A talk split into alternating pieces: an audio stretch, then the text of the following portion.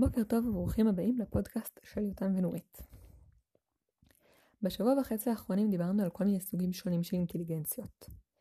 אה, מעניין אותי לדעת האם היה פרק שהפתיע אותך, שאתה לא חשבת שיכול להיות תחום של אינטליגנציות, או הופתעת אה, שיש אנשים שחווים את זה בצורה כל כך אה, עמוקה? אני יודעת שאני כן. אני למשל תמיד קצת מקנאת באנשים שיש להם אינטליגנציה מוזיקלית, כי נראה לי שהם חווים את העולם בצורה יותר צבעונית ממני. הרבה שנים ניסיתי גם לפתח את האינטליגנציה המתמטית שלי, ולעבוד עליה קשה, כי אני מרגישה שנולדתי עם אינטליגנציה מתמטית פחות מפותחת ממה שהייתי רוצה. כשדיברנו על אינטליגנציה נטורליסטית, הנושא הזה של הסובייקטיביות ממש עלה. כי אמרנו שהאינטליגנציה הנטורליסטית מאוד חשובה לאנשים שחיים בחברה שבטית של אה, ציידים לקטים. היא פחות חשובה אולי לאנשים שנולדים בחברה מערבית מפותחת, ששם קצת פחות חשוב לדעת אם ירד גשם בקרוב, או אם נורא חשוב לי, אני משתמשת במפות סינופ... סינופטיות ותחזית מזג אוויר. אז אני פחות מרגישה את הטבע. יכול להיות שגם כשאני אלך לפיקניק אני לא אדע להבדיל בין שני סוגים שונים של uh, צמחים. בסוד אני יכולה לספר למאזינים פה בפודקאסט שאומנם קוראים לי נורית, אבל אני תמיד מתבלבלת בין הפרח נורית לפרח פרג ולפרח כלנית. שלושת הפרחים האלה נראים לי דומים לחלוטין. אז אני לא כל כך עובדת על האינטליגנציה הנטורליסטית שלי. אבל לקח גם זמן לחוקרים להבין שאינטליגנציה נטורליסטית היא אינטליגנציה בפני עצמה. כי החוויה שלהם הייתה שונה, ופחות העריכה את זה אולי, או פחות ראתה בזה חשיבות. היה צורך באינטליגנציה, באמפתיה קוגניטיבית כדי להבין שאנשים בחברת ציידים לקטים למשל, או אנשים שנולדים עם אינטליגנציה נטורליסטית מפותחת גם בחברה מערבית, אה, חווים את העולם אחרת, ויש להם ממש אינטליגנציה מעניינת ומדהימה. אז כשאנחנו רוצים לעסוק בשאלה האם לבעלי חיים יש אינטליגנציות אה, שונות מהאינטליגנציה הרגילה של סתם אה, מוח מפותח או איי-קיו במרכאות, המקבילה החייתית ל-IQ, אנחנו צריכים להיזהר, כי יכול להיות שיש להם אינטליגנציות שאנחנו לא יודעים אפילו להגדיר כאינטליגנציה, בגלל שהחוויה שלנו כבני אדם כל כך שונה מהחוויה שלהם כבעלי חיים. אז אה, נתחיל אולי באינטליגנציות שאנחנו קצת יותר מכירים אה, מהחוויה שלנו כבני אדם. ומה שעושים זה תצפיות. הבעיה זה שחלק מהתצפיות הן לא מספיקות. זה נותן לנו אנקדוטות מסוימות, וזה בעיקר יציף שאלות,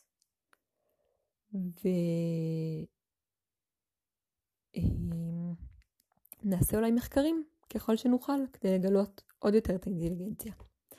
כמובן שגם כשאנחנו מדברים על אינטליגנציה של בעלי חיים, אנחנו לא מחפשים בעל חיים שיהיה חכם כמו בן.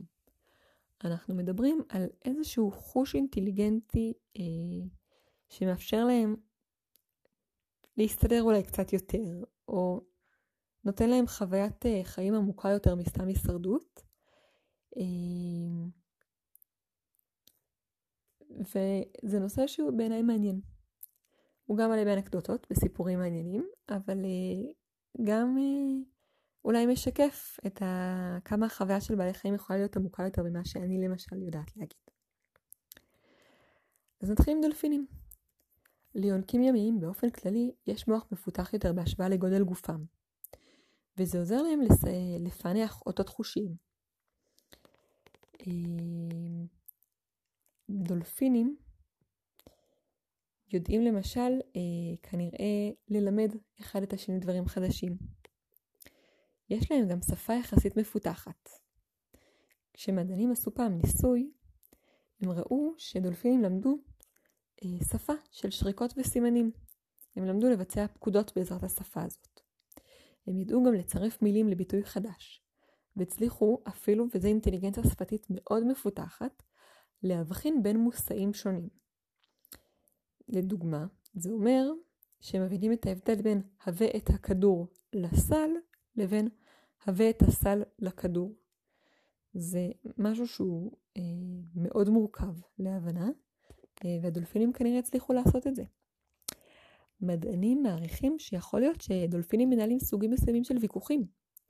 כי שומעים המון המון קולות שונים כשהם מתאספים ביחד, ולאט לאט הקולות האלה נהיים יותר עם גוון הרמוני, ואז הם יוצאים לפעולה.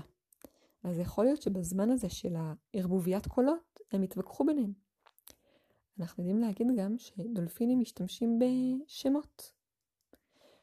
כל דולפין נותן לעצמו שם בצורת תבנית קול שהיא ייחודית רק לו, ואז הוא מפרסם אותה בין חברי הלהקה. ככה דולפינים קוראים אחד לשני בצורה מובחנת. דולפין שמעוניין לקרוא לחבר שלו, ישרוק את השם של החבר, ובתגובה החבר ישרוק את שמו בחזרה, כדי לאשר שהוא נוכח במקום ושמע את הקריאה. זה אה, נורא ייחודי בעיניי.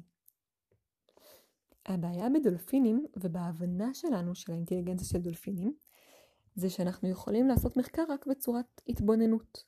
אנחנו לא יכולים, או קשה לנו יותר, אנחנו יכולים, אבל זה קשה יותר, ליזום מחקר במעבדה של דולפינים, מסיבה מאוד טכנית לוגיסטית. דולפינים צריכים המון מים כדי לחיות.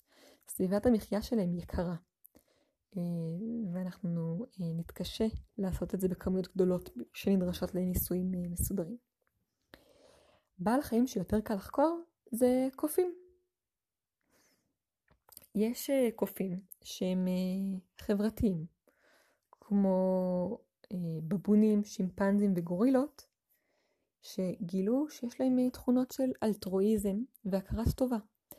אלטרואיזם זה כשאני מעמיד את טובתו של האחר על פני טובתי. זה תכונה של אה, עזרה לזולת. כשאני רוצה שלמישהו אחר יהיה טוב בלי לקבל תמורה. אה, זה משהו שהוא לא בהכרח מקדם הישרדות, אפשר להתלבט על זה. האם אלטרואיזם הוא טוב להישרדות בטווח הארוך, או שהוא אה, תכונה שמקדמת חברה וחברתיות. אה, אבל זה מעיד על איזשהו סוג של אינטליגנציה אולי רגשית או חברתית. אני רואה את הזולת. משהו נוסף שגילו שיש לקופי אדם זה יכולת להוליך שולל. הם יכולים לעבוד על קופים אחרים.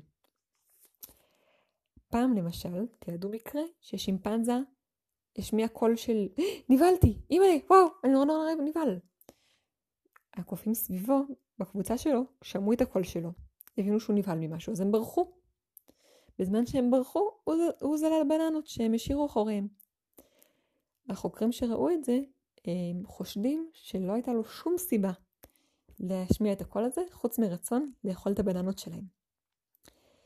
זה אה, הבנה בעצם של איך אחרים יתפסו את התגובה שלי, יצירת תגובה שתגרום להם לברוח, בשביל לקדם את האינטרסים שלי. זה אינטליגנטי מאוד. אה, יש חוקרים שחושבים שקופי אדם מסוימים אפילו יכולים לתכנן לאורך טווח של חודשים כדי להשיג מטרות. אה, יש עוד אינטליגנציות כמובן של שימוש בכלים ולמידת שפה בקרב קופים, שזה משהו שאנחנו מכירים. אה, ואז יש נושא של אורבים.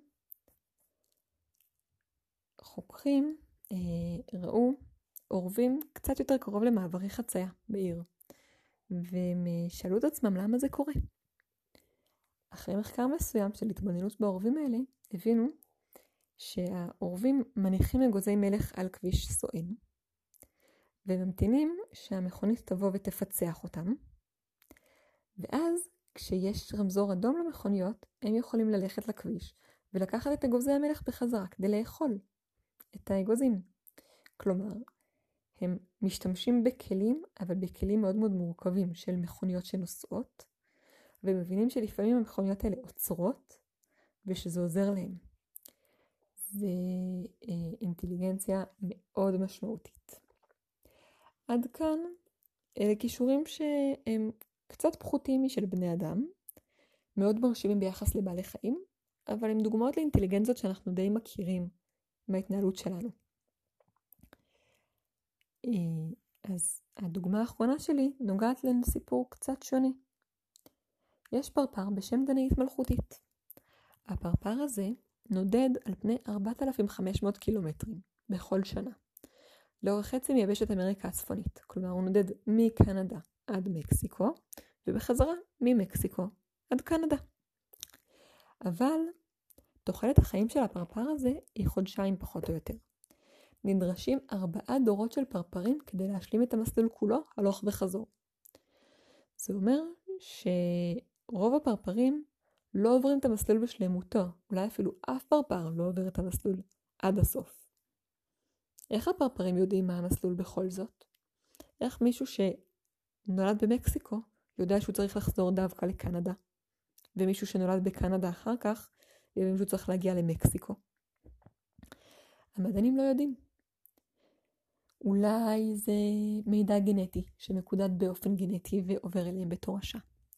אולי יש להם איזה מצפן פנימי. לא ברור.